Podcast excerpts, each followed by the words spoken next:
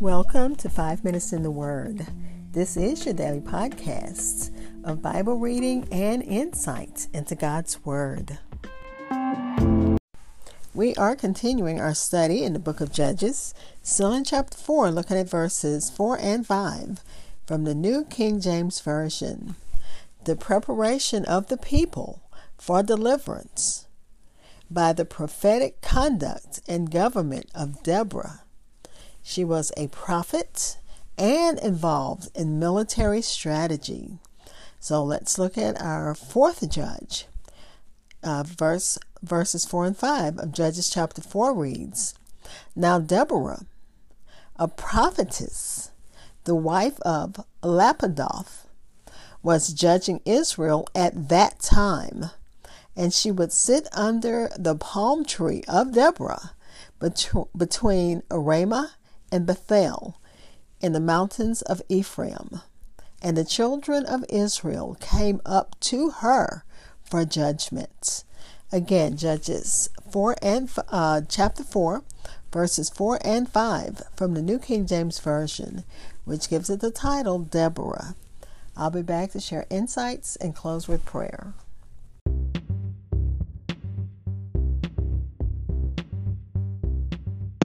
This is Hope Scott. I am your host of Five Minutes in the Word, a daily podcast which spends a few minutes exploring God's Word. Thanks for listening, subscribing, and following my podcast. You can find it on Spotify, Apple Podcasts, TuneIn Radio, iHeartRadio, Good Pods, or wherever you hear podcasts. Also, please like and follow Five Minutes in the Word on Facebook and Twitter. Again, that was uh, Judges chapter 4, verses 4 and 5 of the New King James Version. Even though, the, again, the scripture is very short, the history is very extensive and very interesting. Jabin has oppressed the children of Israel for 20 years, and God's uh, brought them, their deliverer came through a prophet, prophetess. Her name was Deborah. Some consider it unexpected for God to raise up a woman as prophetess. But the New Testament makes it clear that God grants the gift of prophecy unto women also and they are to practice it appropriately. And you can look that up in 1 Corinthians chapter 11, verse 5. A prophet was someone who spoke for God. She was a prophetess, one um, that was instructed in divine knowledge by immediate inspiration of the Holy Spirit and had gifts of wisdom. She heard the words of God and prob- probably saw visions of the Almighty. And as we look at her as a prophetess, we have uh, probably been in contact or heard or maybe been around prophetess. And you've probably noticed that, you know, their demeanor is they're waiting for instruction and divine knowledge to come from God. It's not of themselves, it's of God. And it's by inspiration of the Spirit of God that gives them gifts. He gives them gifts of wisdom. And the words are from God, either in vision or they may hear uh, audible voice from God. Let's continue with the commentaries that she was entirely devoted to um, she was entirely devoted to service of Israel.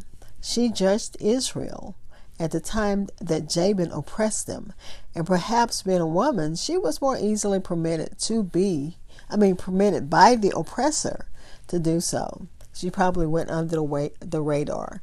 They didn't notice her because she was a woman, but she was still an astute woman with an eye out for what needs to be done next. But let me continue she judged not as a princess by any civil authority conferred upon her, but as a prophetess, as God's mouth to them, correcting abuses and grievances. especially those that related to the worship of God. The children of Israel came up to her from all parts for judgment, not so much for deciding controversies between men and women, or men and women, as advice for reformation of uh, what was wrong in things pertaining to God. They needed to hear a voice from God, and they trusted her. They went to her to speak to God on their behalf.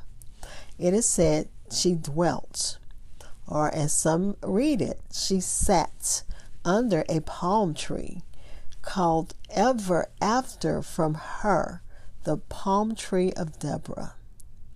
And Matthew Henry went on to say either she had her house under the tree or she had her judgment seat in the open air.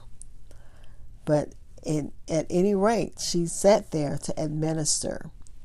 And he also said that a palm tree thrives under pressure.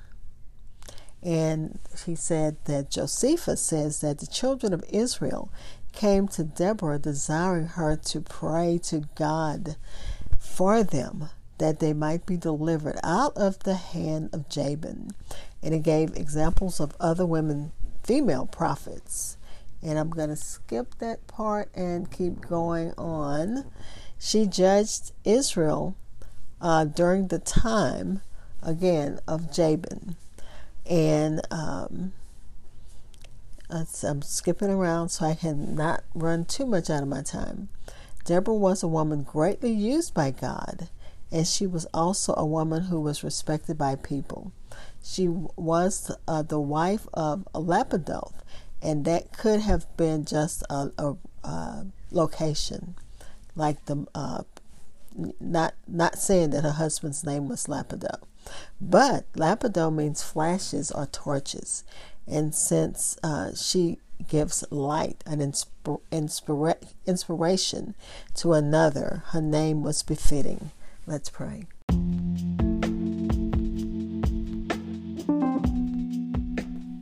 Father, we thank you. We thank you that in this section we read of a woman being elevated to a place of being a judge she was a prophetess, but you used her in other ways. And we thank you for that, Father. We thank you for people that you have blessed with that gift, the gift of prophecy. We thank you for that.